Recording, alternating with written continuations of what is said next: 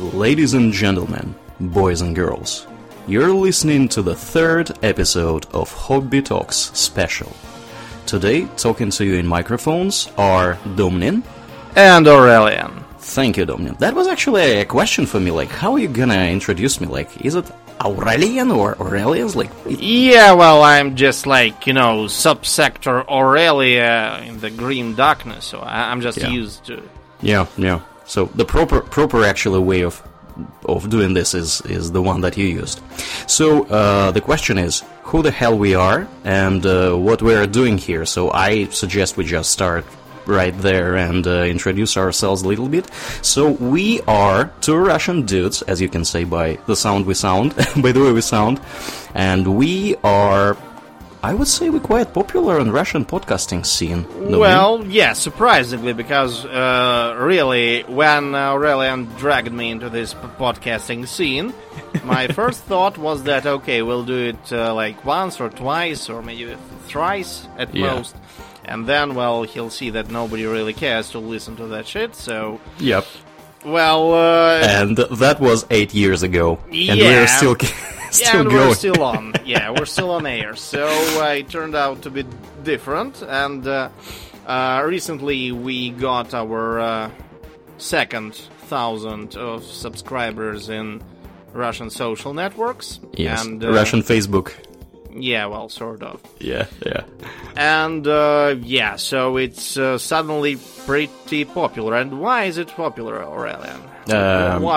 What do we broadcast? Yeah, so the thing is that we're a weird podcast, because normally a podcast has some sort of a topic. And people are talking about, I don't know, Bitcoin or cryptocurrencies or, I don't know, Bitcoin. Or other ways to waste your money. So. Exactly.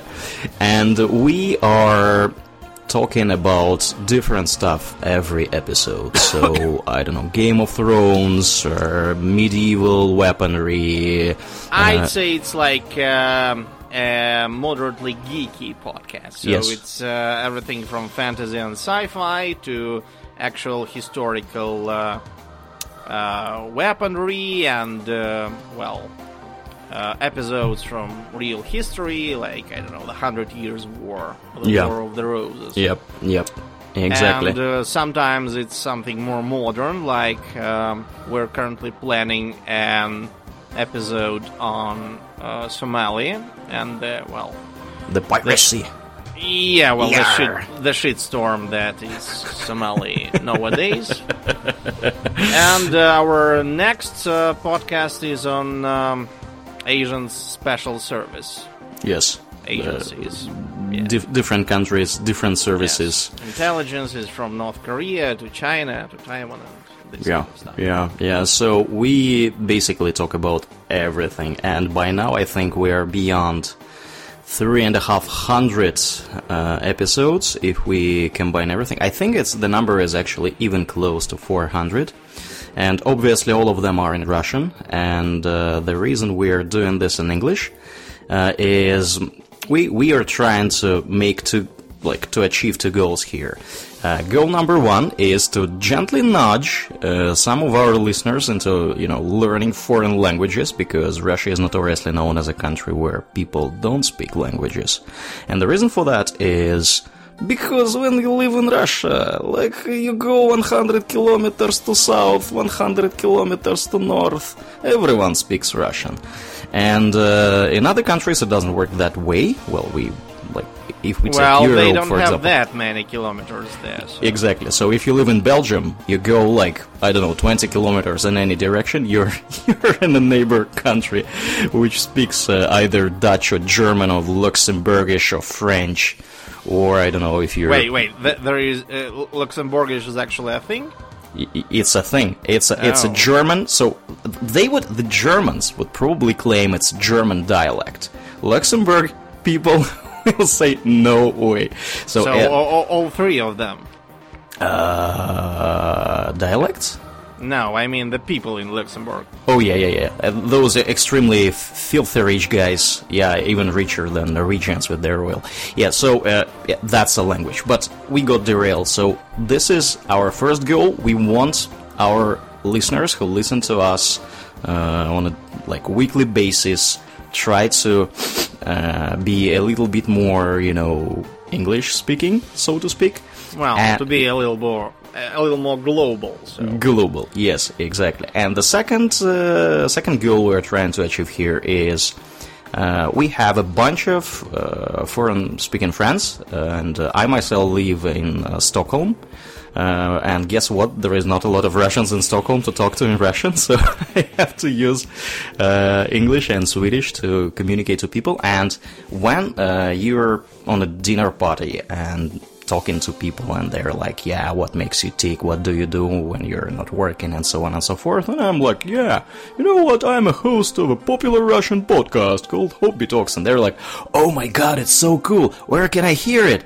And I'm like, guys, you can hear it, but you can't comprehend it. Exactly.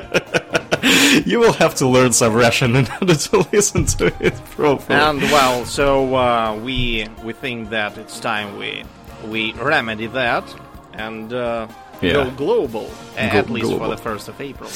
Yeah, exactly. So, and yeah, we're gonna release this on the 1st of April. So people are gonna be super thrilled. I can vividly imagine, Domnin, how people are super enthusiastic about, yeah, we're gonna listen to this very cool podcast, they will talk about, I don't know what, last time they talked about beavers and whatever. No, yeah, really, we did talk about beavers. Yeah, beavers are actually quite fun. I think it was last 1st April when we were... Yeah, it was last year. Exactly, so beavers are cool. Too bad you don't speak Russian if you don't speak Russian to hear it. And this time we're just gonna, surprise a lot of people speaking English, and they're like, oh my God. If we fail, I'll blame the language. Exactly. Yeah, we can always say it didn't work out because of reasons. The complexity of English language was too much to comprehend to Russian populace. Heart and mind. Exactly. So why don't we just briefly, introduce ourselves? So I think with the podcast, it's more or less obvious by now what we're doing. Yeah. And what are you doing for a living, Dominic? Where do you live? What do you do? Usually when asked what I am, I just say that I'm a modest teacher of English. I don't even lie. Yeah, but in fact, I'm more of a hobby teacher, so it's just my hobby. I used to be a full-time teacher of English and translator and interpreter, but nowadays I just do that for the joy of teaching and for fun, for the good old days. Yeah, for their sake. But mostly I'm a businessman. Okay, you're solving problems. Can we say that? I'm a fixer. No, really, I'm head of infrastructure in a private company that, works with, in a developer market. Let's say it like that. So we're currently working on solving the waste recycling problem in Russia. Okay, let me stop you right there, because by the way, it really sounds quite scary with a Russian guy with a slight Russian accent. Yeah, I fix problems. I just go there and I fix problems and dispose of waste. Exactly, dispose of waste. And people can imagine a human being with I don't know, a gun going there in a black suit, killing people left and right, I don't know, John Wick style, and then disposing the bodies in the huge tanks of acid or something. I guess this is not exactly what you're doing, right? No, actually, I mostly work on disposing tires, waste tires from cars, and currently the problem is huge in Russia because it has never been properly addressed, and I have actually succeeded in organizing a larger, a major project of waste tire collecting and recycling, and we're actually making a profit. And we're currently going international, and, there's a bright future ahead of me. That's great to hear. I'm thrilled to hear that. Mm-hmm. Yeah. Well, also, I'm a proud father of a teenage boy. Oh, here we go. Okay, now we're gonna listen, my friends, a story, like 15-minute story, how handsome and talented this boy is. Actually, yes, he is handsome and talented. Thanks, Aurelian. So I don't really have to waste 15 minutes of your time because, well, my partner has already done the work for me. Yeah, you're welcome. Yeah, so what about you, Aurelian? What do you do so far away in Stockholm, in the place where people eat spoiled fish and whatnot? Yeah, surströmming, that is the name of this thing. If you never tried it, Google some, YouTube videos of people opening it. And don't. Just don't try it. Don't try. This is actually quite funny because in almost 5 years of living in Sweden, I never tried it. So I should do it this summer. And the reason you do it this summer, because you can open it somewhere like when there are no people around, because it smells like it smells terrible. It's just unbearably terrible. And here I thought it's summer because you're going to ride a wheel with me as a beneficiary in spring. What? Right, we're family. Yeah, this is actually a good idea. I should probably do that. Yes, but speaking of what I'm doing here, so I'm a software developer, and I live in Stockholm for almost 5 years. Before coming here, I used to be a software developer in Russia. I'm also like fixing stuff, so to speak, and I work in a company that provides solution for nightlife industry in Sweden and worldwide. So, wait. You say that I sound scary with my waste disposal. So, you just say that you fix things, you go to Sweden, and you work for nightlife. So, you like supply, I don't know, whores for nightclubs and what? No. First of all, I write software. You missed that part. That is important, actually. And secondly, we develop a solution for people to organize visiting of nightclubs. So guests can actually skip the line using our product, and business owners, they can easily check in people, and they can see some stats, and they can put tickets on sale, and they can do some bidding on tickets that are leftovers for a cool party, and so on and so forth. So this is absolutely legal business. No, I don't know, human trafficking involved there. So everyone should chill. Ah, boring. Yeah. So and I think people now have a pretty accurate picture of what we're doing, so what are we gonna talk about? Because this is not normally how it works in this podcast, right? We have a topic and we talk about that. What are we gonna talk about tonight? Well, there is one topic that, I don't know, 99% of Russians agree is quite interesting, at least when talking with foreigners. It's Russia. Russia, exactly. Pure and simple. Yes. Besides, being a Russian and, being global means you consume data from foreign newspapers, and you watch movies, and, Netflix, and you play games, and every now and then Russia actually, is a thing in all the data. A couple of years ago, there was that funny American TV show where they tried to make a summary of a political show on CNN or whatever. I don't remember which channel. So they just cut out everything except the word Russia.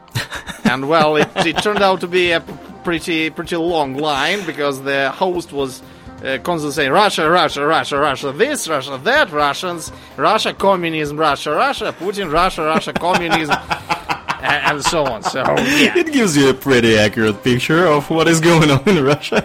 Yeah, so it's rather fun because a typical, movie that features Russia. It usually looks like that. Snowy landscape, some forest. There is a bear somewhere in the picture. Yes. There is some guy with a beard, with a fluffy hat on his... Fur hat. Yeah, well, it's not always actually fur, but it's always fluffy. Okay. And he's drunk, he is either drinking vodka or he's opening some kind of tank and drinking some green liquid from out there, and then there is a boom, and a nuclear silo goes off, and then, I don't know, what not happens. Yeah, nuclear silo in a church. This is important. Always in a church. Yeah, and then the KGB comes and they kill everyone, including the bear, because, well, you know, leave no witnesses, and then they kill each other, because, you know... Leave no witnesses. Yeah, this is obvious. Witnesses is a big thing. Yes. And then the international community decides to send Americans in, and they go there, and, well, and they always find... a pretty girl that suddenly speaks pretty good English. Without any accent whatsoever. Yeah, and, well, she wants to marry one of them and go live in America after they actually solve the crisis. Yeah. End of the story. So it, you know, it gets quite boring after, I don't know, the 20th time or the 40th time. Whatever. No, it's not boring. I actually disagree, because when you see this kind of movie, because we're talking about movies, right? This is how people portray Russia in movies. When you talk about movies, every time you see a Russian guy, this is actually not a Russian guy. This is a Polish guy pretending to be a Russian guy, or, I don't know, Serbian guy. Or... It could be a Romanian guy, or a Turk, or a Jew, or whatever. Yeah, whoever the hell is there, which is not Russian, and this person is trying to produce some Russian-sounding whatever, and they fail miserably most of the time. It's like, Seryozha nas predali. Yeah. It's like, you can...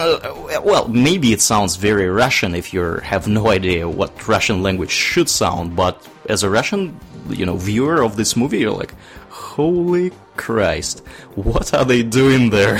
Yeah, and the character is always named something like Miroslav Vatkovsky or whatever. Yeah. We don't really have that in Russia. No. So, we know that it's actually a more common problem, like that movie with Van Damme, it was titled The Quest, where he goes to some strange tournament in Tibet, and he has to compete with a huge number of various nationals, including a Russian who is dressed like, you know, some dancer... Cossack dancer. Yeah, something like that. Mm-hmm. And the biggest and baddest fighter there is a Mongol. So the Mongol is huge, like towering, like, I don't know... Human mountain.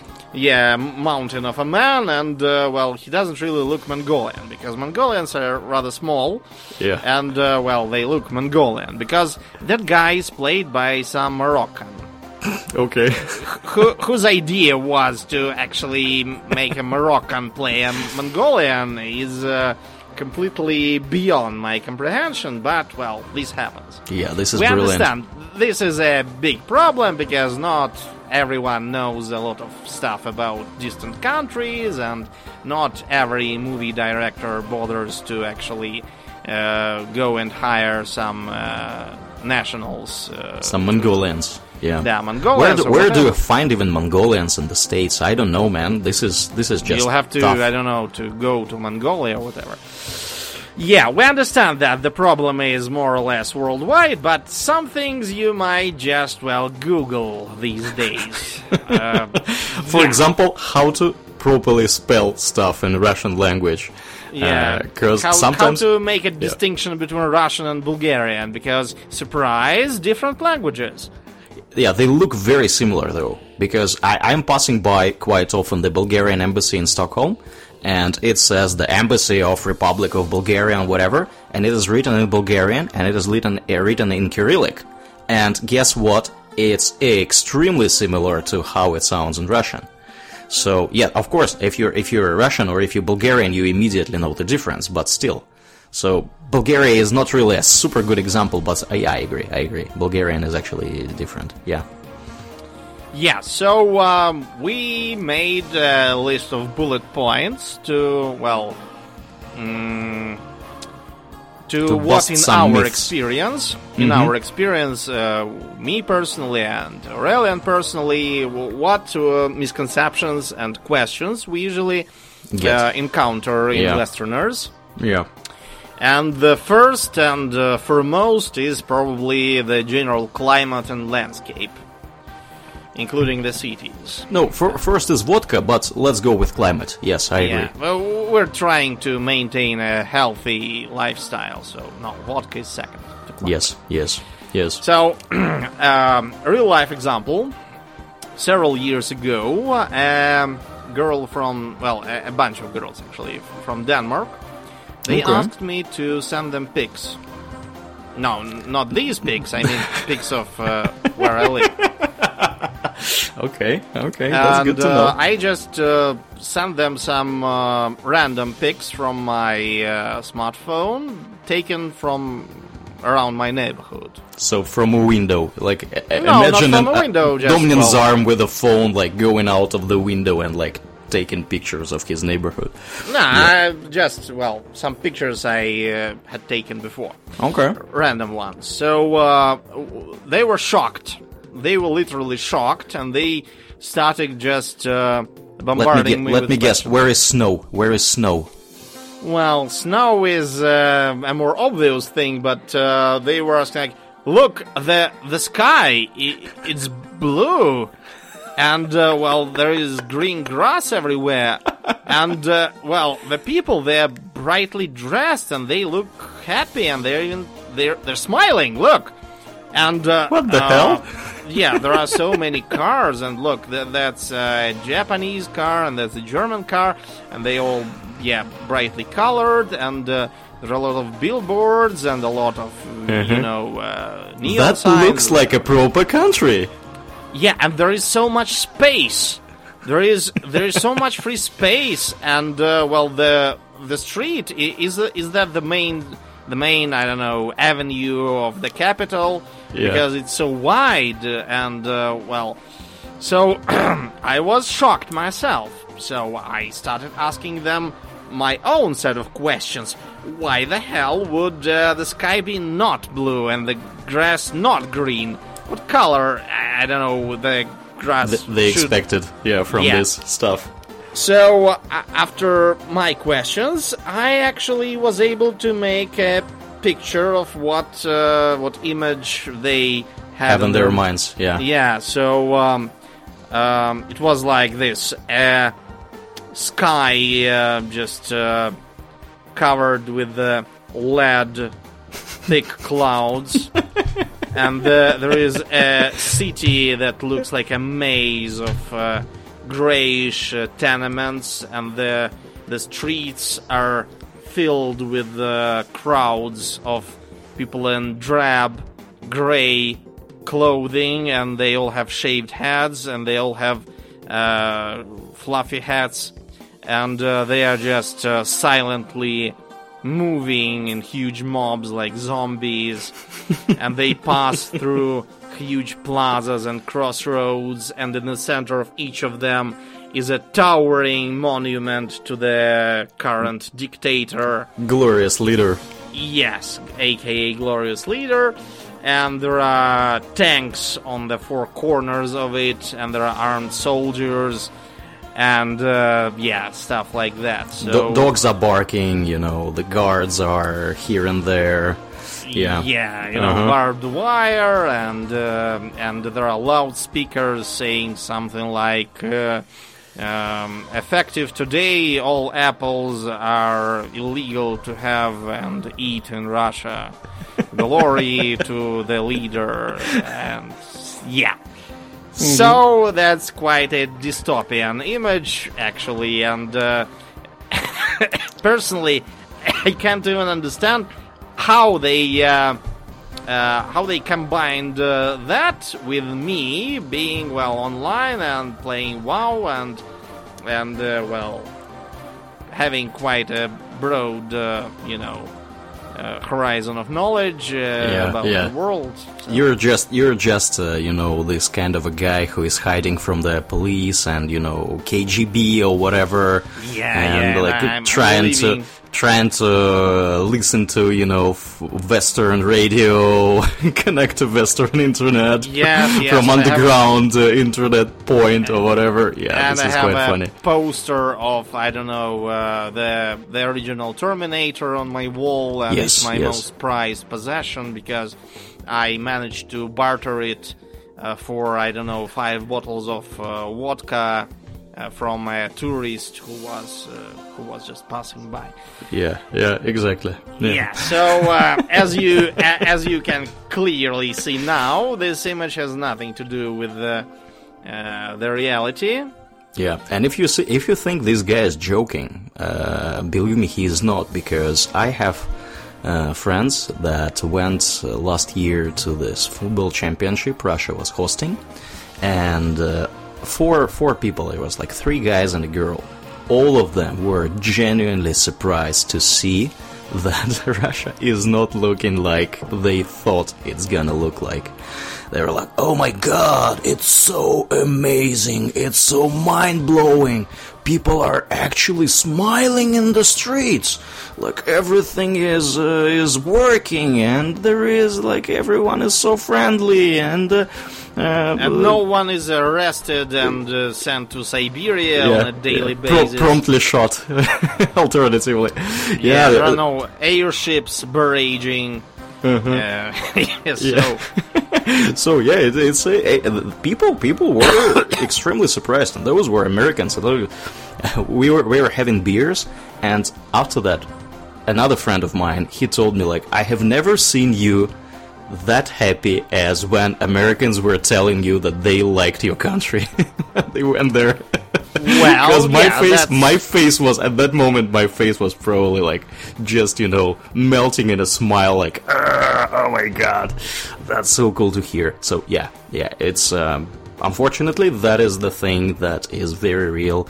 People think that Russia looks one way, and Russia is actually completely different and works very differently. To explain it in more detail, well, the climate. Everyone seems to think that we have some constant, never-ending winter in here with a lot of snow, and, well, it's always cold. And it's always dark. It's always dark. It's always dark. There is no... The sun is virtually non-existent. Yeah, so we are, for some reason, like, the whole Russia is, like, above the polar circle, and this is a very weird polar circle because the sun actually never comes above the horizon there. Yeah, I don't know, yeah. Mm-hmm. Well, the problem is that Russia is big. No, I mean big. Russia is the largest country in the world, my friends. If you did not know that before, now you know. Some don't. Some say, no, it's Canada. No, it's not. That's you know, things like these, they always prompt me to push that red button. But for the time being, I've been able to withhold my impulses. So Russia is Canada, big. Mm-hmm. There are parts of it that are frozen most of the time. We even have this cool thing called permafrost. Yeah, permafrost, actually, because, a lot of Russia is actually beyond the polar circle, and the climate is, well, polar. We actually have some problems with that because thanks to global warming that is non-existent according to some people in some countries, we actually have this permafrost melting now, and a lot of roads, they were built above the permafrost. So now it's getting a little bit harder to, you know, get to places beyond the polar circle just because of this. Yeah. Think positive. There is a lot of oil and gas under that permafrost. That is very good, comrade. Yes, and it's getting a little easier to get to, so, well... That's a blessing in disguise, actually. Yeah. So, but Russia is not all beyond the polar circle. Mm-hmm. Most of Russia is just, you know, moderate continental climate. Yes, the winter might be cold a bit, like, I don't know, -20. in January, but the rest of the year is pretty normal. We have spring, we have summer, we have autumn, and in summer it's often very hot, like plus 30 in Moscow, while Moscow is, you know, the epitome of moderate climate here. Mm-hmm. There are southern cities and regions like... the city of that you know as Stalingrad, it's now officially called Volgograd. Mm-hmm. In summer, it's very hot. It's hot to the point of asphalt melting. And that's actually a problem there, because the roads are terrible in that city. And here comes the brand new asphalt with some tires. Some rubber, some rubber from recycled tires, Mm-hmm. And, I hope to remedy that problem. Yeah, so the time I had this conversation with Domnin, it was over beers, and he spent half an hour, I'm kidding you not, half an hour explaining me how exactly this process works. And it's actually quite cool, but let's don't talk about that in detail here. Yeah, let's not bring that into discussion. And then if you go even southernmost.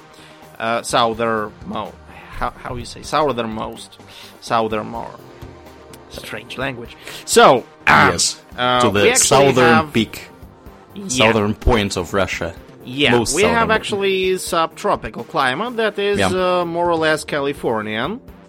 You can go to, like, the city of Sochi, or to that was actually a very relief, like, I was relieved to hear, because I was about to hear, like, you can go to the city of Tbilisi. And I was like, oh my god. Well, you actually can go to the city of Tbilisi, but it's technically not Russia anymore. Exactly.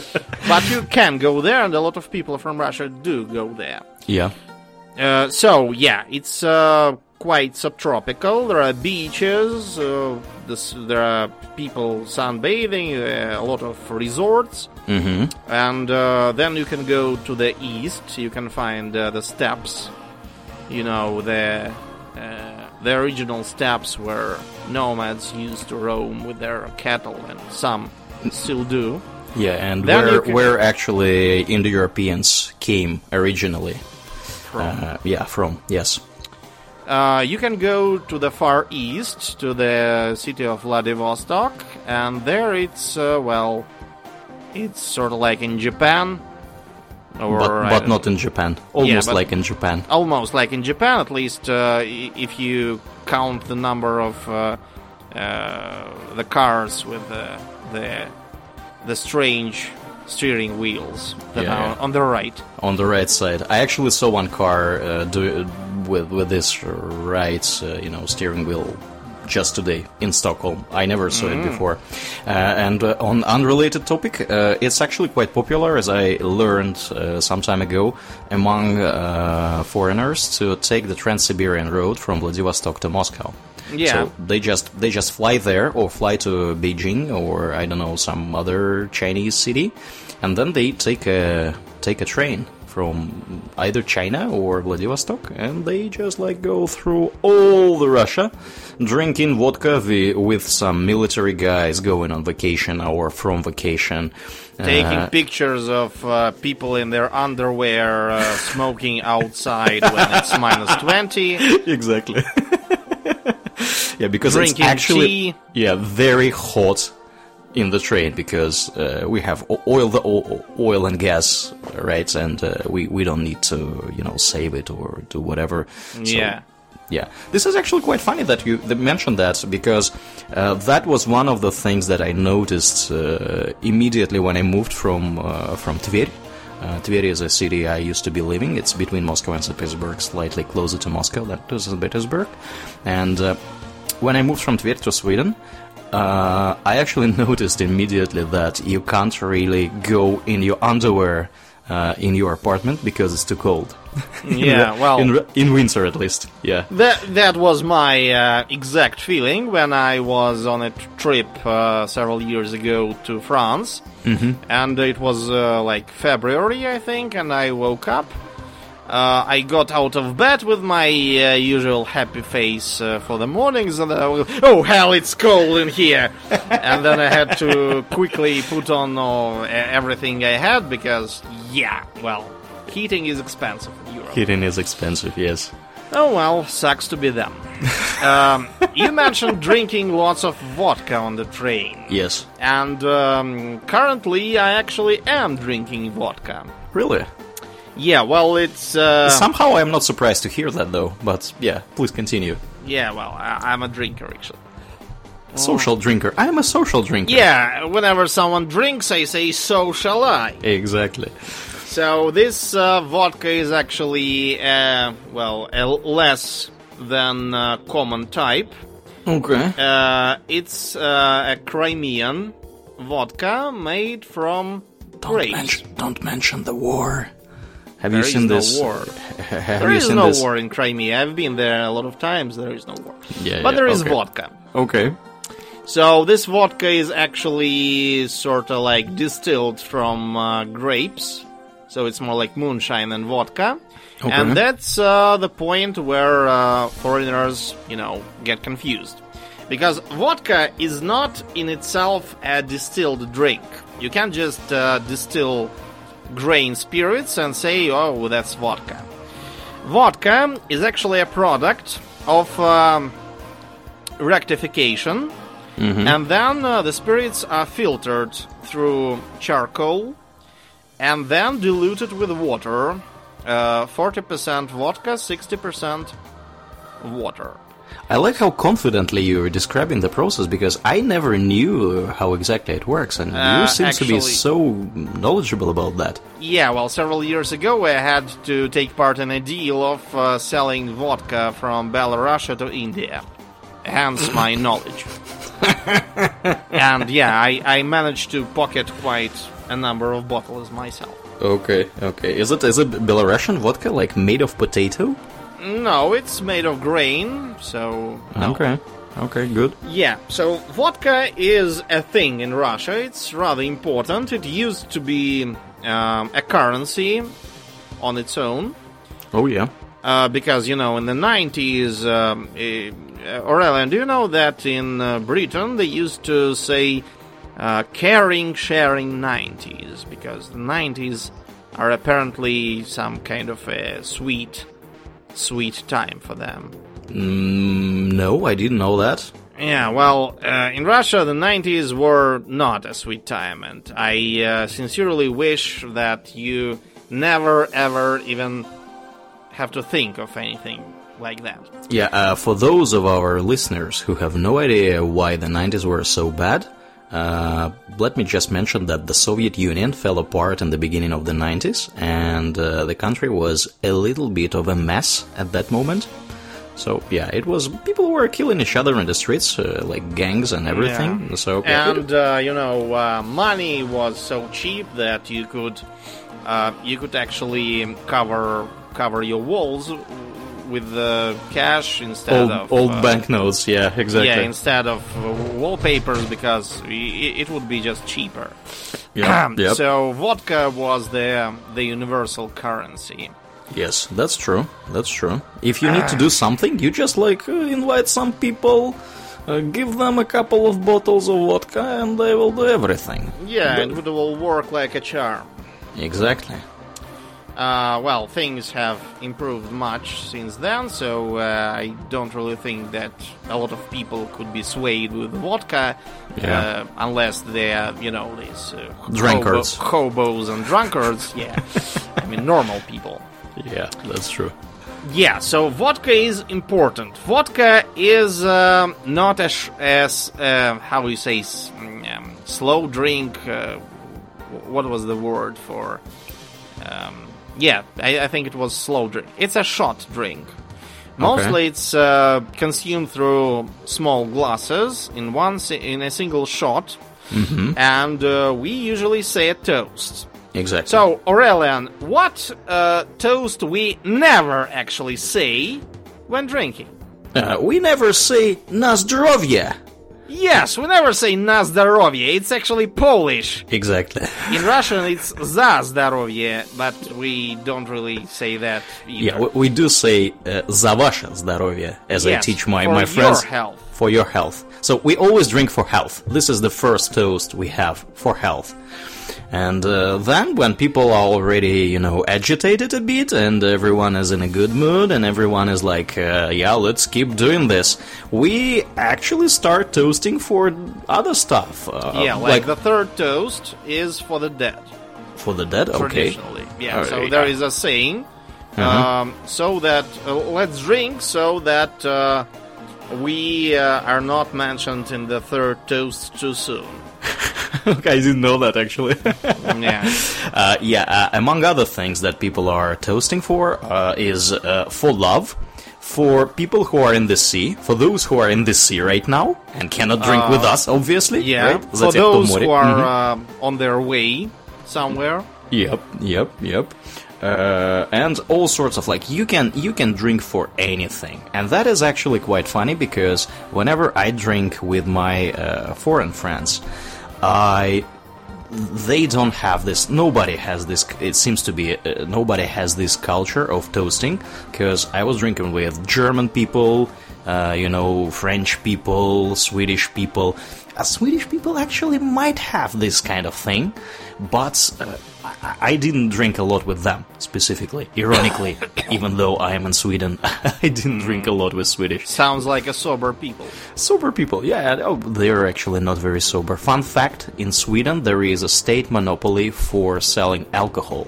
You can do it, you can buy an alcohol, any sort of, like, whatever is stronger than 3.5% of alcohol, only in a state store. Sadly. Yeah, but yeah, back to toasting and vodka. And do we actually drink in that much vodka, Domnin? Well, actually, vodka is popular, but not that popular, because mostly people drink beer. Yeah. And some people drink wine. Mm-hmm. Some people drink cheap cocktails, like Jaguar. That's the problem. I don't think they know Jaguar, because each country seems to have some kind of their own special energy drink, mild alcoholic, bad for your heart, peaceful drink. Yeah, usually it's like coffee that, mixed with alcohol, mixed with some other crazy bullshit. Sugar and with some unmentionable chemicals that make your heart go boom, so... Yeah, and it smells terrible always. Yeah. So, we drink a lot of vodka, but we also have wine. We have quite wine production in the country, in the south.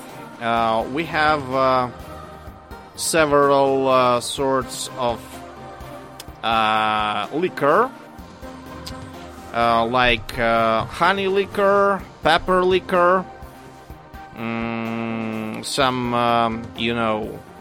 grass liquors, something like absinthe, but less poisonous. Mm-hmm.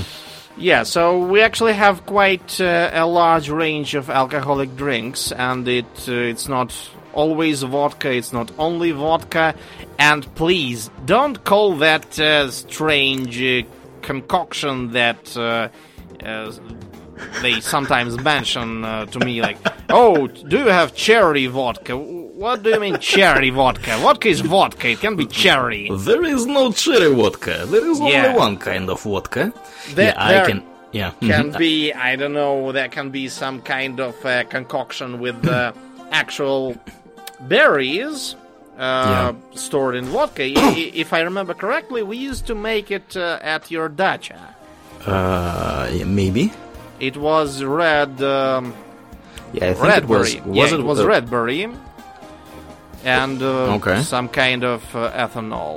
Okay, yeah, maybe, but that was homemade stuff. It was actually quite good. So vodka is clear spirits. 40% spirits, 60% water. Yes, there is no cherry in it. I can explain where cherry comes from. So it comes from Finland, because those guys have a very nice brand of vodka called Finlandia, and apart from normal vodka, which is like usual vodka without anything, they actually have a bunch of weird stuff like vodka with orange. vodka with lingonberry, vodka with whatever else berry, and you're like, I myself, I can drink it, but I will not enjoy it a lot. I'm not a big vodka drinker anyway.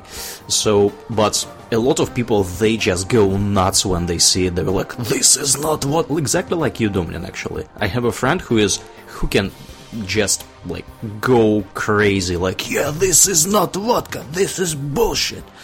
So, yeah, that's a huge problem. They sell that stuff in the country. Yeah. Mm-hmm. Yeah, so, well, drinking used to be a huge problem. Now it's less huge because partly the drunkards died. Yeah, well, during the 90s. Yes, they just all took up and died. So then again, the government took huge effort to counter the threat. For example, when I was a kid, I could buy whatever I wanted at most shops. I don't know, when I was 12, I used to buy beer. When I was 14, I used to buy wine vodka. Mm-hmm. And vodka. Yeah, nobody gave any amount of shits. Mm-hmm. And these days, like earlier today, I went to a restaurant with a friend.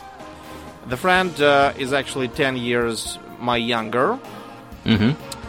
And we both ordered some drinks, and they asked a passport. Well, she just showed her ID because, well, she's rather young, so they could easily think she was not 21. Yeah. And then, me being 10 years older, I was also asked to provide some sort of ID. Ah, looking sharp, man. Yeah, Congrats. And I had to do it, because their law is rather strict these days, so you can't just buy everything. Then, you can't buy alcohol at night, because, you know, a lot of crimes happen like that. What a nasty surprise. Yeah, well, people are drinking, they are drunk like hell, but, you know, when you're drunk, you always think, looking good, we need another one. And you go and get another one, and on the way back you bump into another guy, and you pick a fight, and someone is dead, and you go to gulag, and whatever. Yeah. So, yeah you can't buy vodka if it's 11 p.m., and, well... 11 or 10? I think it's 11. Even 10. 11. No, it's 11. Okay, so, and there is some rules, I think, even for beers. You can't buy beers during night. You can't buy any alcohol, beer or cocktail, whatever. No alcohol whatsoever. Yeah, and what is the age of when you can start drinking? It's 18 for beer, it's 21 for liquor. Huh, wow. This is actually quite impressive, because if you compare Sweden, as I already said, we have this state monopoly for selling stuff, and they always check your ID if you look young, so I myself being checked all the freaking time, I don't know why, I have a beard, and in Sweden, the way it works, you can buy alcohol in a bar when you're 18, and you can buy alcohol when you're on your own, not in a bar or somewhere, when you're 20. So, like, in Russia, it's even, like, stricter. Yeah, it's even stricter. In a way. Because, the situation was catastrophic. So now it's much, much better, in part thanks to government's efforts, and in part thanks to, you know, the general ease of life. Because when you're doing not that bad, well, you don't really have anything to drown in a glass of vodka. Which is actually normally a very bad idea, because alcohol is a huge, and especially vodka, it's very potent depressant, so you might feel better when you start drinking, but you will feel even worse when you're, like, already drunk. Yeah, so it's generally a very bad idea if you have any sort of problems to try to drown them in the booze. Yeah, because you will feel even worse in the end. The good idea is to go and solve problems, not drink. Yeah, that's exactly. The Russian way. Yeah, we just solve problems, exactly, comrade. Yeah. So let's go to some other topic, because I think we spent too much time in vodka and vodka is vodka. Yeah, exactly. Vodka is eternal. So what's else on the list? Our traditional clothing, because. A typical Russian should always have a huge, fluffy, furry hat Yes, yes. And some sort of paramilitary uniform. Or fur coat. Yeah, or a fur coat and boots. And, well, that about does it, so... Yes, and maybe Kalashnikov in one of hands, yeah. Yeah, maybe Kalashnikov. Optionally. Also. So, do you even have a fur hat? I was about to hear, do you even have Kalashnikov? No, I don't have any Kalashnikov, and I don't have a fur hat, sadly. Well, I do have a fur hat, but it's, you know, fur, it contracts a little when it's wet, so I think that it's a little too small for my size now. Yeah. I don't really think I'm going to buy a new fur hat because, you know, I'm just sticking to wool caps. Yeah, knitted caps. Fur hats are quite expensive, actually, yeah, if this is a proper fur hat. And I used to have a fur coat to do with the yeah. Is it the one that you bought somewhere and it ended up being a female fur coat? No. Yeah, well, it ended up being a female fur coat, and I had to go and hand it back in, and I bought a proper masculine, manly fur coat. Manly fur coat, totally manly one. Yeah, but well, times pass. I'm way too broad in my shoulders now for this fur coat, and so goes the fur hat. Now I mostly wear either overcoats, or if it's really cold, I wear a parka. Whatever the hell it is. Parka, it's the thing we call puchavik. Ah, okay. It's called parka in English? Yeah, it's okay. Yeah, in America it's called parka. All right. It's Alaskan, I think. Yeah, that's a popular choice.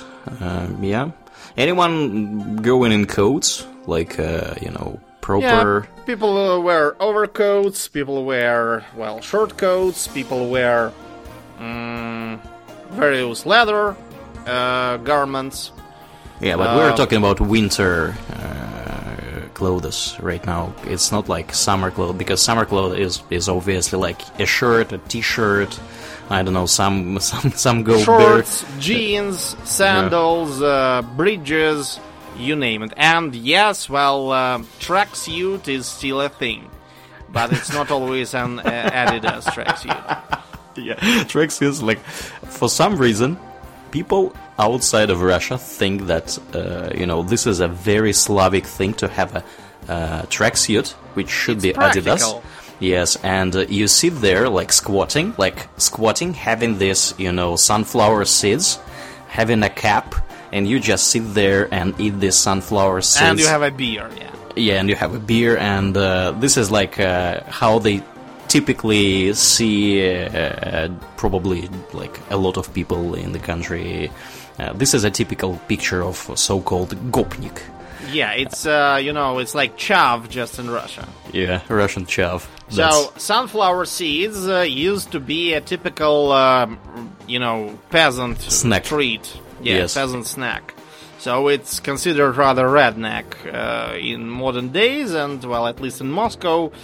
I don't know, it's been 3 years since I actually saw someone eating sunflower seeds in the street, so people actually buy them at supermarkets, but they tend to consume it at home, and that's a good thing. Let's step back for a second and explain something about Moscow and the rest of Russia. Usually the way I explain it to people is that Moscow and Russia are two different countries, because Moscow is a really, really, really huge city. Now it has, correct me if I'm wrong, more than 15 million people living. Yes, you're correct. Yes, and some countries, for example, if you combine, I don't know, Denmark, Norway, and Finland, probably this is going to be the same amount of people living in just one city in Moscow. And the thing is that Moscow is very different from the rest of the country in terms of money and in terms of how things work. Everything is working. There is good public transportation. Everything is clean. And there are a lot of new buildings being built everywhere. So you can feel like stuff is happening there. Rest of Russia does not look that... of course, it's like it's okay-ish. The rest of the country is okay-ish, but it does not look as good as Moscow. Posh, I'd say. Yeah, as posh. Yes, thank you. So, when Domnin is talking about stuff, he is usually talking about Moscow perspective on things, and because he lives there. And I myself, as I mentioned before, I am not from Moscow initially, and some of the things that he says sound a little bit strange or alien for me, just because in my home city, that was not working that well, or it was like completely different. Yeah, or it was non-existent. Like the underground. Yeah. Remember that time when I was a kid and I just arrived to Tver for the first time, and I was like, so, where's the subway? And you were like, what subway? What subway? What is subway? We have a tram here. Is it good enough for you as a subway? Oh, by the way, we don't have a tram anymore. Yeah, so, well, they actually sold for scrap. Yeah, they actually removed it from the city recently. The last time I went there, the taxi driver was like telling me the whole story behind it. Yeah, they just like, we don't have trams anymore. We have trolley buses and like taxi cars. And remember that time when we were going back from the nightclub in Tver, and I was thinking, oh hell, now I'm terribly drunk and sleepy, and I will have to endure a whole hour in a car before we get to the apartment. Mm-hmm. And then it was like, poof! And we've crossed a bridge, and we're home. And exactly. I was like, look, it's like, in Grand Theft Auto. The city is just, like the map there. As big. The city is tiny. Well, compared to Moscow, Tver is tiny. Well, Moscow, if you want an image of Moscow, you can take Just Cause 2. Well, Just Cause 2 is equal to Moscow in map size. Okay, and for a German girl who is my friend and she has no idea what Just Cause 2 is, do you have a better explanation of the size of Moscow? I don't know, Skyrim. Okay, probably. So Skyrim's probably smaller. Okay, imagine this. So you have an underground line, a subway line, that goes from north to the south of the city, and it takes more than an hour just to go from the very north of this line to the very south, and the stops are actually much longer compared to Stockholm. Like, in Stockholm, compared to Moscow, stops are super close to each other. Sometimes it's 500, I don't know, less than a kilometer between two stops. In Moscow, it is 4-5 times longer. So it's a really, really, really huge city. And it's just a best explanation I can come to. If you want to cross it, like from I don't know, on foot or something, it will probably take like, I don't know, 10 hours or something. Yeah, walk. Yeah.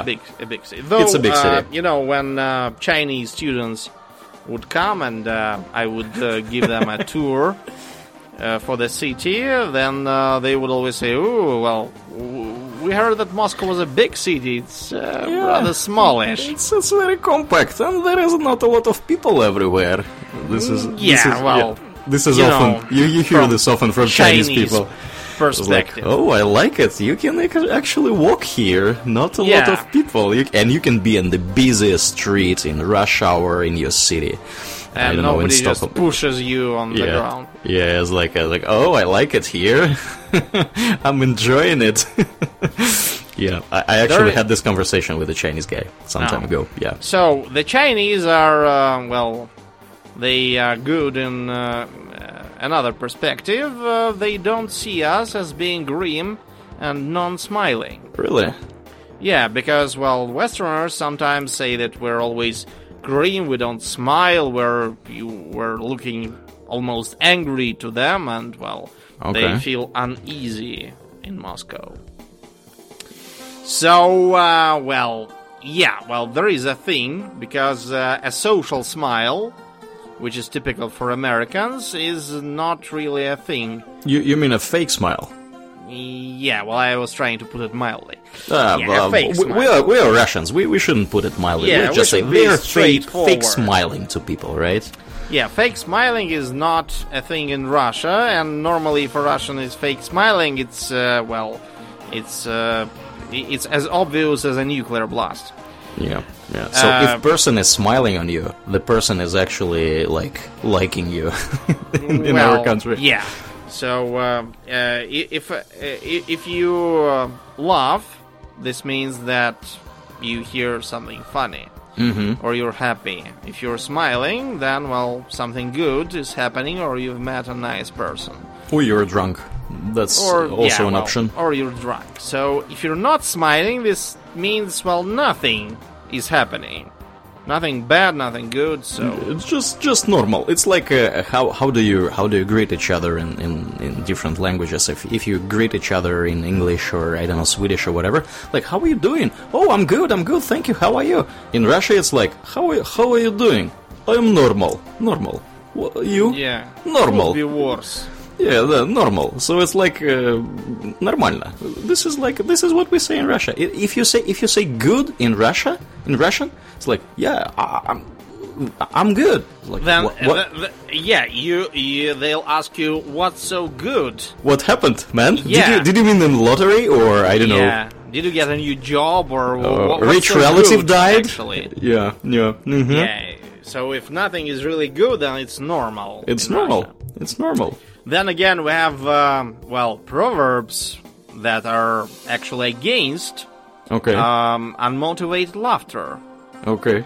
Yeah, sometimes we say смех без причины признак дурачины.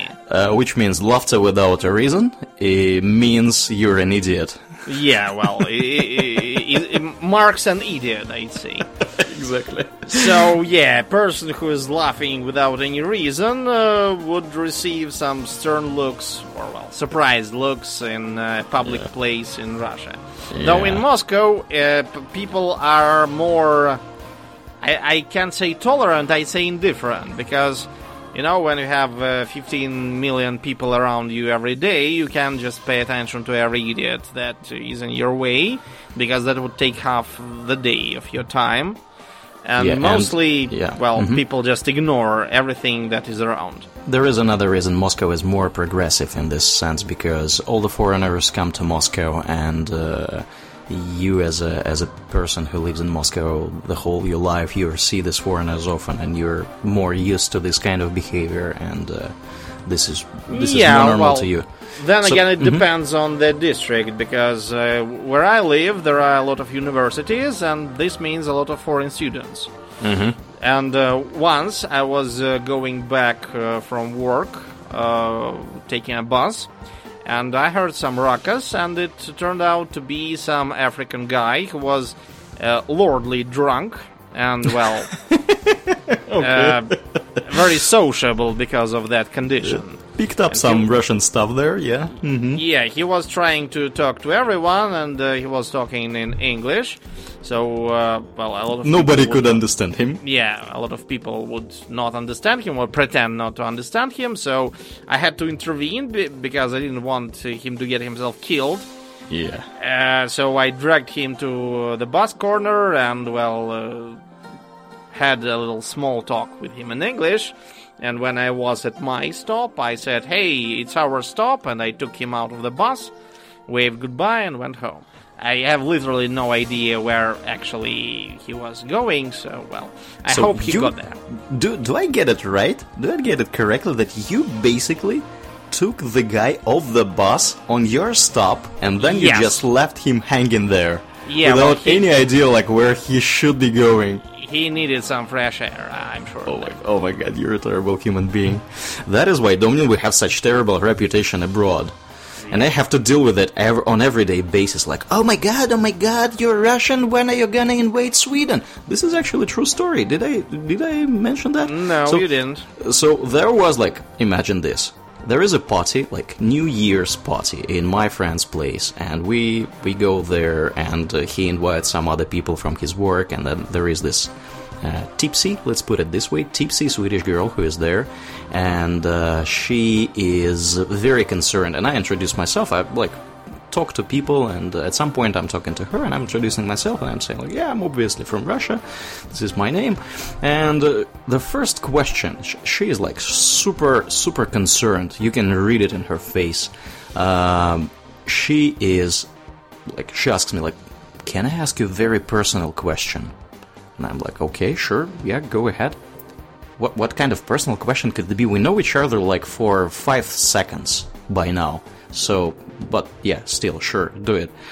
And she asks me this. Do you think Russia will invade Sweden? And I'm like, oh my god, this is so typical. This is like, first of all, how come this is a very personal question? Like, I mean, what is personal here? I have no clue. This is thing number one. Well, they believe that we're, you know, like some kind of an overmine that that you're a tendril of. Yeah, and they will give me a heads up mentally somehow. So yeah, they would say, comrade. Yeah, the time has come. Yeah, invasion impending in 2 weeks, so you have to...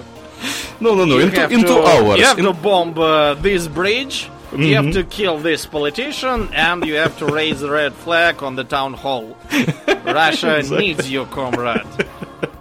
No, it doesn't work like that. Yeah, exactly. Yeah, and... there was that Greek, mm-hmm. that Greek who used to ask me, I'm not sure if you are close to Putin, but maybe you can tell me if Russia is going to sell AA missiles to Turkey.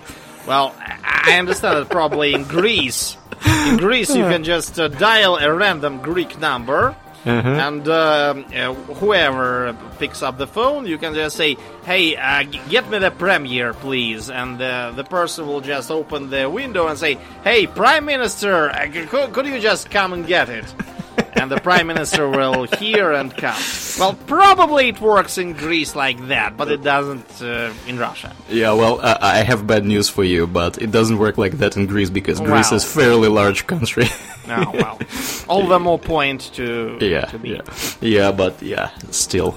Okay, so we got off topic somehow. I don't know how. Like, what were we talking about? Let's get to, calling people names. Calling people names. Oh, I love this part.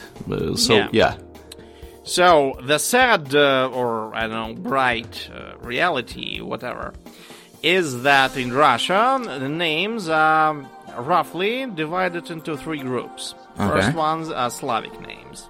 Okay. Names like Rostislav.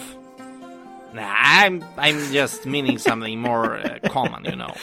Like Rostislav, Yaroslav, Vladislav, yeah, Vladimir, Vladimir or Vladislav, and no, Vladimir cannot be shortened to Vlad. It doesn't work like that. No, Vladislav is Vlad. Vladimir is not Vlad. It's Vova. Yeah, well, it's enough that you know it's not Vlad. Yeah. The second group are Greek names. Like Cyril or Kirill in Russian. Mm-hmm. Or speaking of stuff, how do you introduce yourself to foreigners? Are you Cyril? Well, sometimes I tried saying Cyril, but it works well when I'm toe-to-toe with someone. Okay. It doesn't work that well when I'm on the internet, because some white people think that Cyril is some kind of a girl's name, like, I don't know, Mirabelle, or I don't know, Sibyl or something like that. Yeah, and I guess that it's more obvious for a native English speaker that Cyril is actually a boy's name. Because for me personally, I have to confess, Cyril, the only context in which I understand the name Cyril is Cyril Figgis from The Archer. I'm sorry, I just have this association in my mind. This is the only Cyril that I know. Yeah, well. And the third group are Christian Latin names, which means Jewish names. What happened to Latin names? Where Maximus? let's say that Greek and Roman names are one entity. So yeah, Maxim. You see, guys, we have these very significant Greek names, which my name is actually from this group, and some teensy bunch of Roman names, which are very insignificant. This Aurelian guy is actually we actually have the name Roman. Mm-hmm. Roman. Yeah, Roman. Then we have my son's name, Lavrinti, or Lawrence, I guess. Lawrence English. Of Arabia. Yeah, well, it's a Roman name also in origin. Okay. Yeah, and then there go Jewish names, Mary. Ivan. You might be surprised, but Ivan, it's actually a Jewish name. John or Yuan. Or Juan. Or Giovanni or whatever. Yes. So, then there go names like... Maria. Yeah, Maria is actually a very common name. Joseph used to be, but, Joseph Stalin and whatnot. Then it actually exists in Russia, but it's considered to be an ethnic Jewish name. Yeah, it's not super popular. I don't know any Josephs of our age, more or less. Yeah, well, I know a couple of Solomons, but I don't know any Josephs. Okay. Then my father's name is Peter. Yep. Yeah. But this is Greek. Yeah. Sorry. I'm sorry to break it on you, but this is Greek. It means stone. It's just that Jesus, he got me confused by saying that Peter is a stone. Yeah, on my line of work, we actually, not me personally, but my colleagues there are talking to a guy whose name is Jesus, which is Spanish version of Jesus. Yeah, it's just funny. Jesus, they're talking about Jesus, are you guys get religious here, or what is going on? Yeah. You saw there was swearing. Mm-hmm. So that's with the personal names. Not everyone is called Boris. Oh yeah, that's unfortunate, very unfortunate for a lot of people, because Boris is super easy to pronounce, and when there is Vladimir, how do you even say that? No, not everyone is Yuri. Then. Yeah, that's true. And that's also true. There are a lot of Ivans. Yeah, I know 10 Ivans, I think. But not everyone is an Ivan. And not every woman is a Natasha, because Natasha is not even a full name. It's Natalia or Natalia. Natalie. Natasha is just, a short form. Same as Vanya, Borya, and whatever names that you think are full ones. Yeah, and at the same time, this is actually, Natasha is a proper American name for a girl, let's say. Yeah, or, I don't know, British, or you name it. It's borrowed pretty much from Russian, and this version, Sasha. Actually, Alexander is a very typical name for both males and females. Yep. Alexandra, Alexandra. Yep. Quite popular ones. Anastasia is not actually Anastasia, it's Anastasia. Anastasia. Anastasia is, the thing that the doctor gives you when you receive a shot for your toothache. And the name is Anastasia. I have flashbacks from this, 50 Shades of Grey, stuff with that Anastasia over there. Let's not talk about that. Okay, let's not talk about that. So, these are names, but there are, of course, last names. Last names in Russia commonly end with Ov or Yov. Sometimes it's Ski, really. So a typical Russian family name is Borisov or Ivanov or Dmitriev. Mm-hmm. Or In is also a valid Russian ending, like Nikitin. Or Toparnin. Mm-hmm. Or I don't know, Kuznetsov. I think it's, by now it's quite obvious. So, and if it's a girl's name, it's always ending on A, So it's Kuznetsova, Nikitina, and so on and so forth. So we actually have different versions of this. Different versions of this ending in the last name, and this is quite funny how they handle this when people immigrate to the US, for example, or outside of Russia. So normally kids, when they take the family of their parent, they take the family of the male version of the last name, even if it's a girl.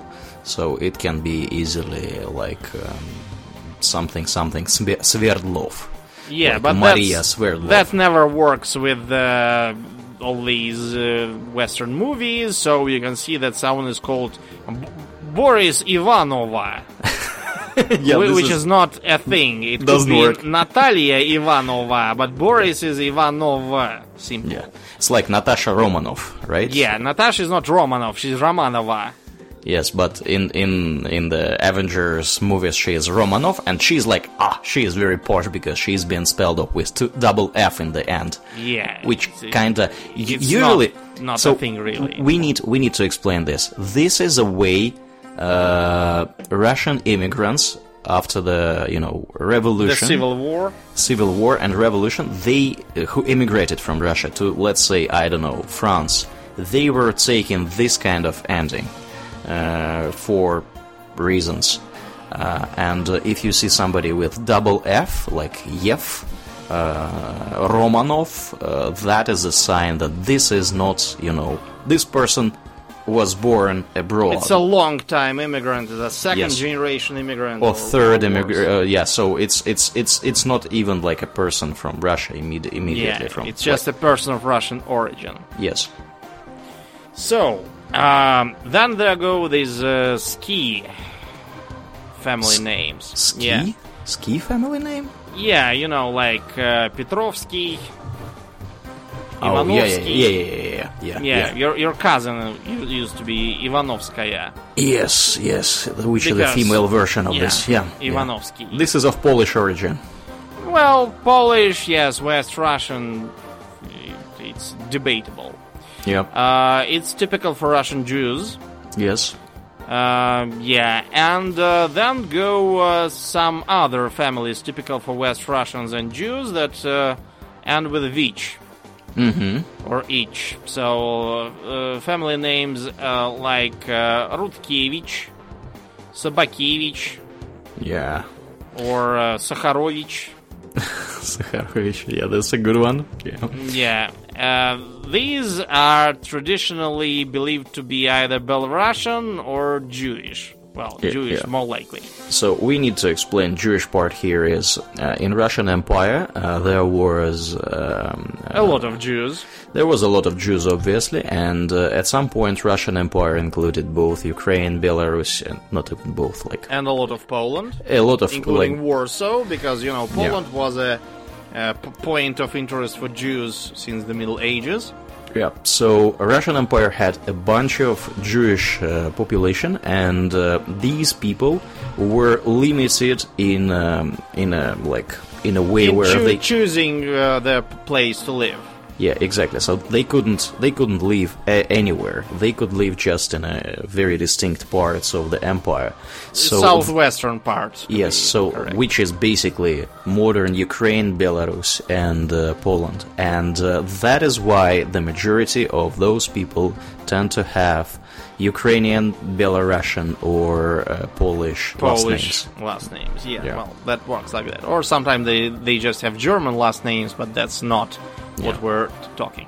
Yes. Then again, my own family name is, one of the less common. It's a very regional Belarusian family name with an ending in ok. Mm-hmm. There are some others that end in ok, but mine is Burinok. Then there are names like Pachinok or others. That's a rather rare breed, so I wouldn't recommend it as a family name for a character in your book or whatever you might be. In your whatever. Yeah. In your whatever, yeah. What people do not understand, mostly, is that we also have patronymics. Yeah, that's a thing, actually. That's a thing, yes. We have patronymics, just, like Arabs. Or Arab... patronymics, I think. Patronymics, is the name of this thing.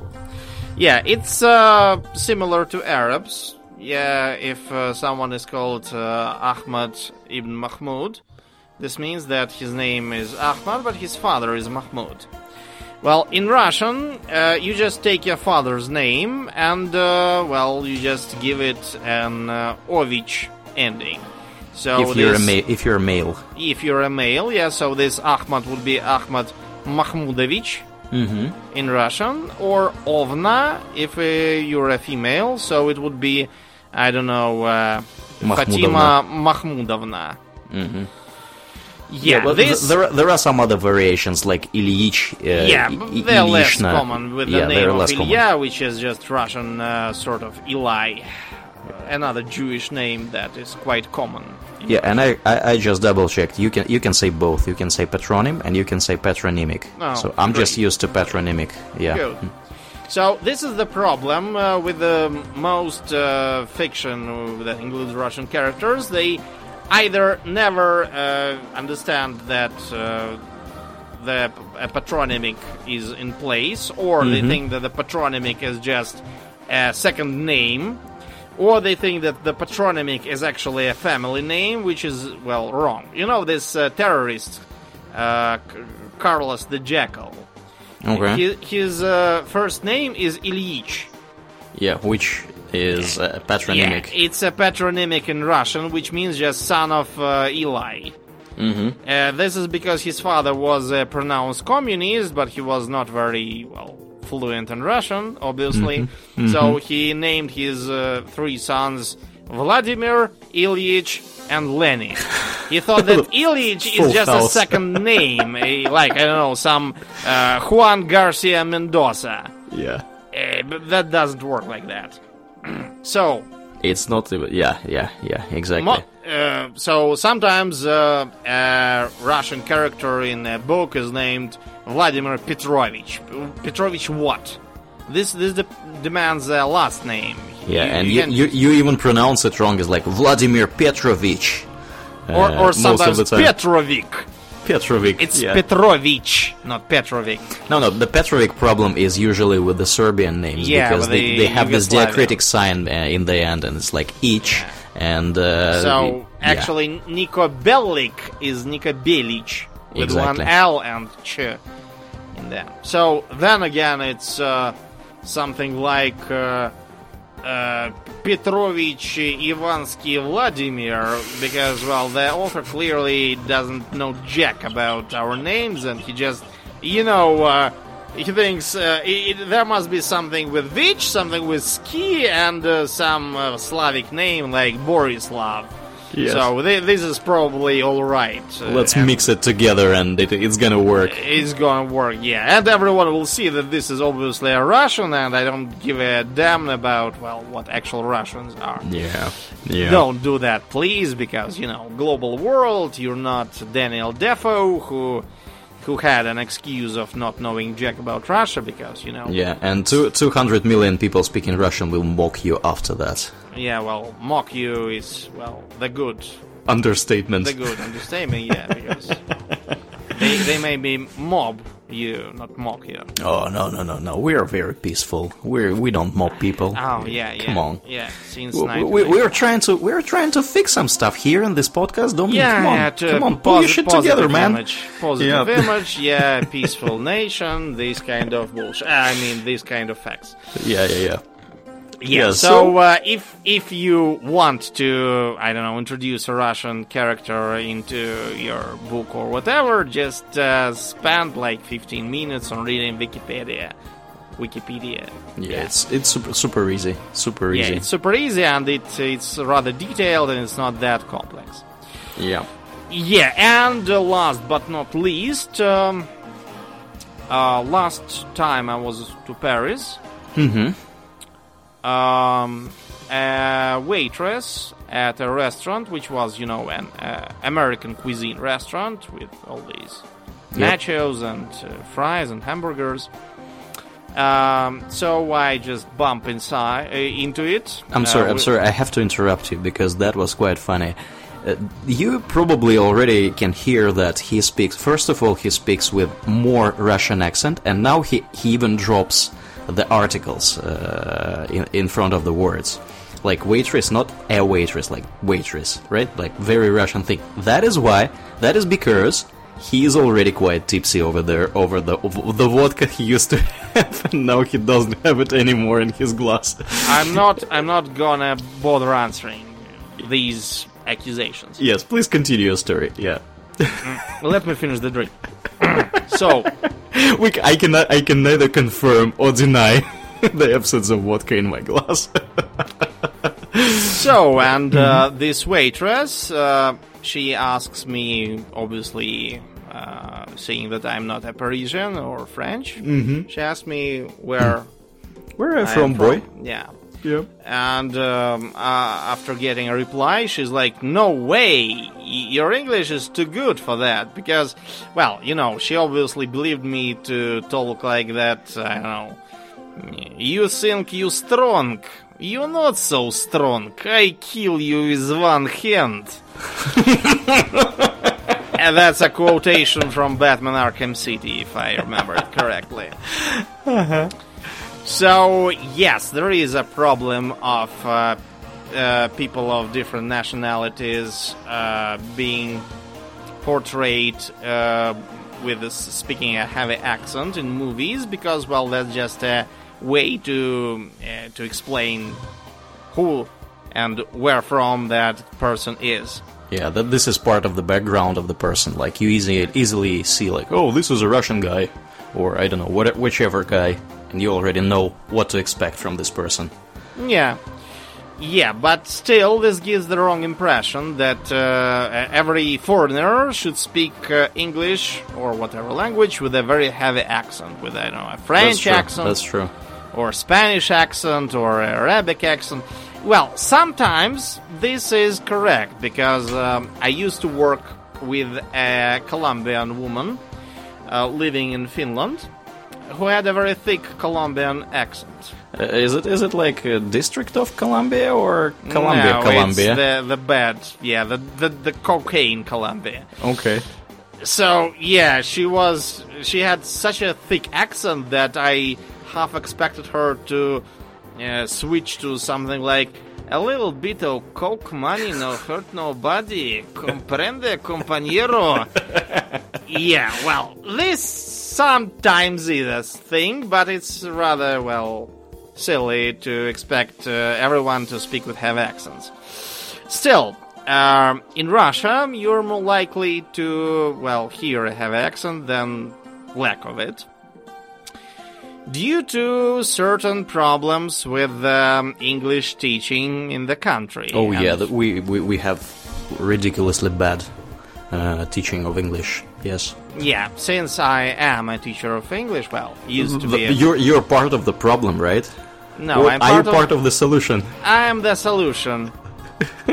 Okay. So, I used to be a school kid, just like Aurelian, mm-hmm. and just like him, I had English at school. So, Aurelian... In a posh Moscow school. Yeah, it was a very posh school that boasted English classes and whatever regalia from some kind of a contest nobody had ever heard of. So, what English... teaching in Russia traditionally looks like. Imagine that you are at a class of ancient Egyptian.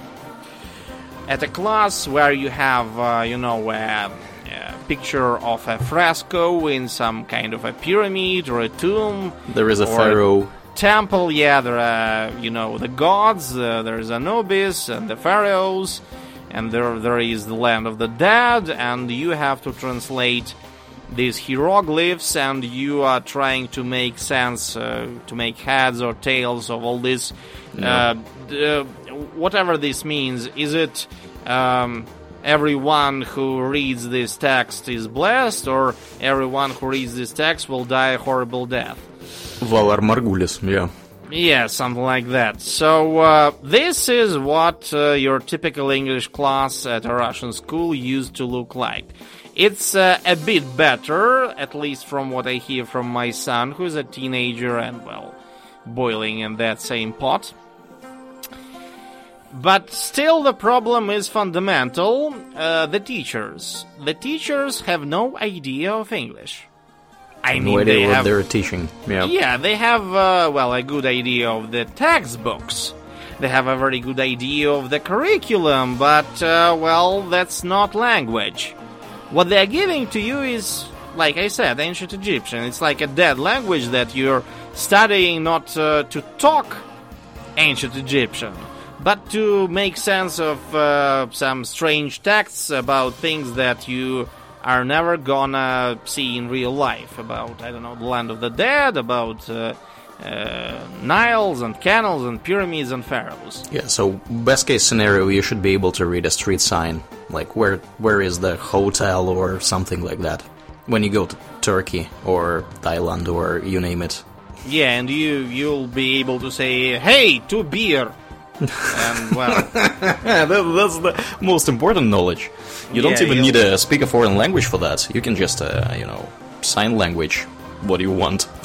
Well, some Russian tourists, they believe you don't need even that. They think that if you yell loud enough, then everyone will eventually understand the basics. Which is probably true, because it's not that hard to understand what a half-drunk Russian tourist really wants to have in a bar. Yeah, probably. It's probably like more beer. Of booze. Yeah. So, yeah, you try booze. If booze doesn't work, try a whore. That should do the trick. Oh my god. Free advice. Jesus Christ.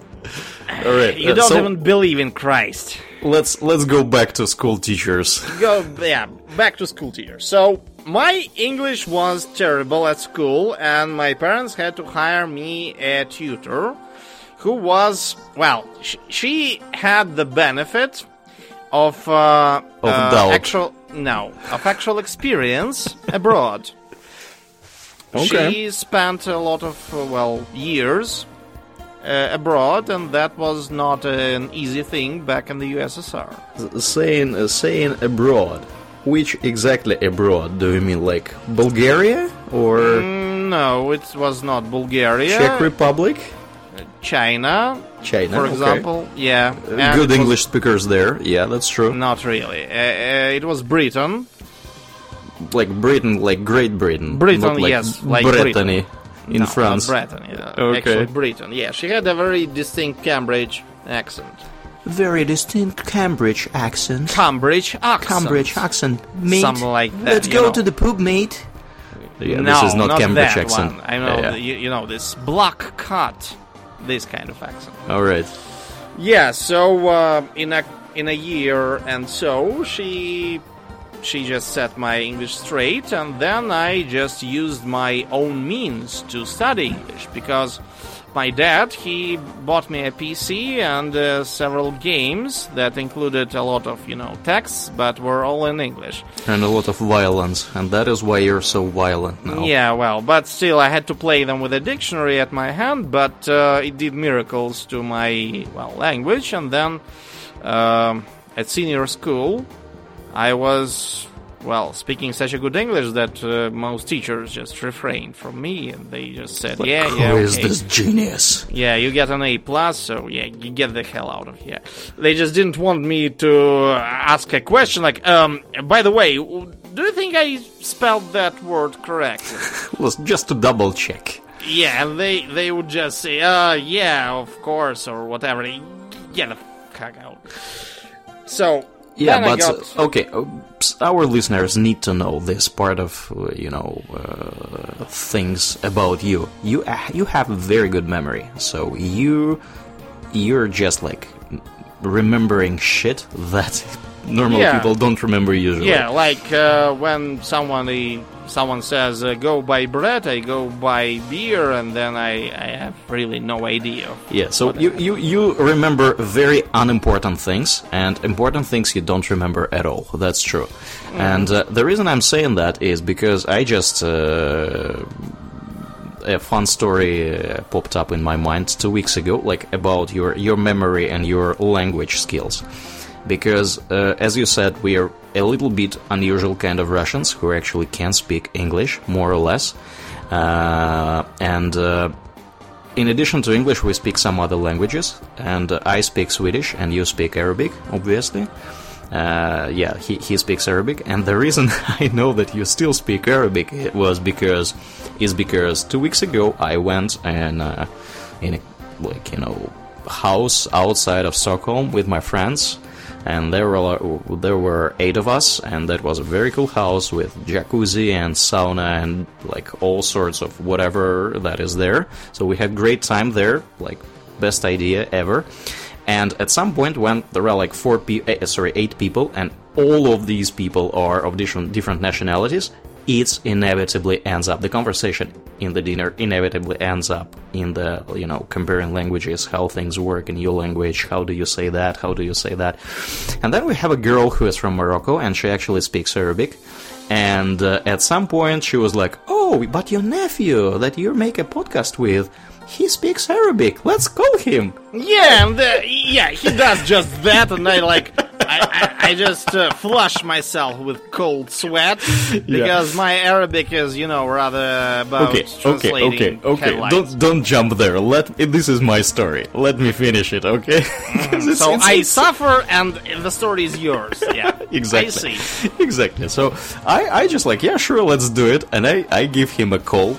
And this is already probably 11 p.m. in Russia, and by the way he sounds, I understand that he is tipsy. So I was like, oh my god, this is terrible idea. This is terrible idea. He is drunk. He did not use Arabic for God only knows how many years, because it's not your line of work whatsoever right now. You used to be studying it, and you used to be using it some time ago. I was like, oh my god, this is gonna end terrible.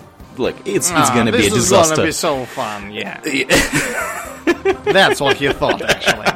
Well, maybe, but in my story, I will, cling to my version right now, and I just put Domnin on, speaker, on loudspeaker, and he's cursing me in Russian before that.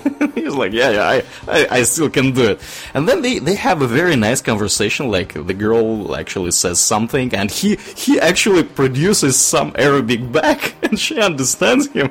And this is like a small little conversation. I have no idea what you were talking about anyway. Well, she asked me how my things were, and I told her I was fine, and yeah. And to so make on. Things worse is. She is from Morocco, and Morocco has a very distinct way of saying Arabic stuff, very distinct dialect, because Morocco was basically conquered by Arabs at some point, and they were not speaking Arabic before that whatsoever. So they are basically a westernest part of this huge used-to-be Arabic empire. Exactly. And the way they teach. And Arabic is very different throughout the countries. Egyptian Arabic and Moroccan Arabic, they're very different in a way. So the way they teach Arabic in Domnin's university is that they teach classic Arabic that everyone in theory. Classic literature is like church language. Yes. And what was actually lucky for you was that the girl could understand and could speak, because she is of very nice, family. Well, I understand that she is of a good upbringing, because her accent was, more like the speakers at Al Jazeera than of a bazaar vendor. Yeah. So she is not, average Moroccan girl, and she probably has a very good Arabic too. So, but she told me after we finished the conversation, in the finish of the conversation, he was like, "I'm gonna kill you."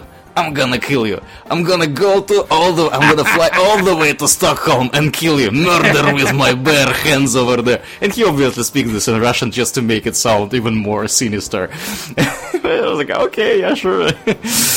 And after we hang up, she actually told me that you did really great job, and she was like very impressed by, you know, your level of Arabic, and I was like, this is bullshit, you're just trying to be nice. Yeah, so the reason I'm telling this story is because I was genuinely impressed that Domnin could produce some sounds back to a person who was speaking Arabic to him. And you have not been using actively Arabic, look, how long? Like 10 years? Yeah, well, since 2009. Yeah, so 10 years this year. So that's really impressive. And back to your story of, you know, learning English and so on and so forth. Yeah, well, then I entered the University of International Affairs, and to get there, you already had to have a pretty impressive English, at least by Russian measures. Yes. So there we would study mostly political language and headlines language and other stuff like that, slang of politicians, of American, you know, all these words like Caucasus and swinger states and all this election stuff from America. Mm-hmm. Because, you know, we were supposed to become spies or diplomats or whatever. Yeah, so infiltrate some countries. Just we could influence presidential elections in America. Yeah. Yeah. Say hello to this special prosecutor Mueller. What was that fool? Yeah. He failed to notice any. No. Relax. We don't know all the details. They did not release the whole report because it's bullshit. That's why they didn't. Okay. Anyway, whatever. So this gave me quite a nice English, so that. Normally, people that do not see me and they do not know me, when I just for fun ask them to guess where I'm from, and they just say, "Oh, you must be from Germany, no, maybe Sweden, no, oh, Poland, no," and usually I just get tired of their guessing because they're getting to China and whatever. Shameless bragging is going on here. No, but this is actually quite true, because my guess is that it's not because you're speaking such a great English, but which is by all standards is it's actually quite good. But because people generally suck at figuring out accents, especially English accents. It only works well if you're kind of a person who is all about hearing this accent and really interested into that. Because I myself, spending 5 years in Sweden, whenever a new person talks to me, I have already been a Swede, an Italian, a Dutch guy, a German guy, a French guy. No, actually, I have never been French, because French speak English with, you know, you can always say the person is French, because, I mean, the way they make language more beautiful, because it is not beautiful enough. And and this is not because my English is so great, it's just because normally people are not really into this thing.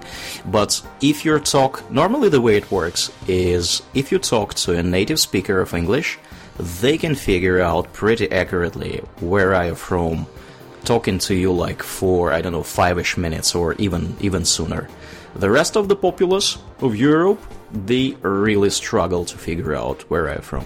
Well, at least in my case, it was working this way. Well, I think there is another, cultural aspect here, because, people expect a Russian to talk like, "Rar, me kill, me strong. Yes, comrade, me have missiles. Rar." Yes. Yeah, exactly, and if you're, if you're pretty civil, if you have, a large vocabulary. Yeah, you don't look like a Russian person. Yeah, you don't have blooded teeth, and you don't have an AK, and you're not killing anyone.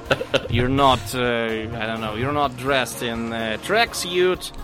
Well, people normally think that you must be someone nice and not a Russian.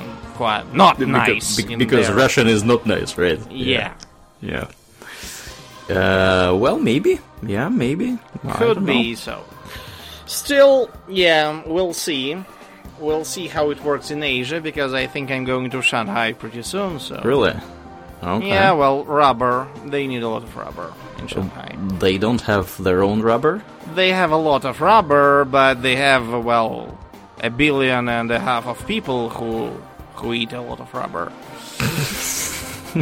Yeah, figuratively, of course. I mean, they have a lot of bicycles and cars and, you know, other uses for rubber is in short supply over there. So, Mother Russia can help them with that. Yeah, so China has big plans. Yeah, exactly. And Mother Russia is to help them. Yes. Well, so, that is where we gonna probably...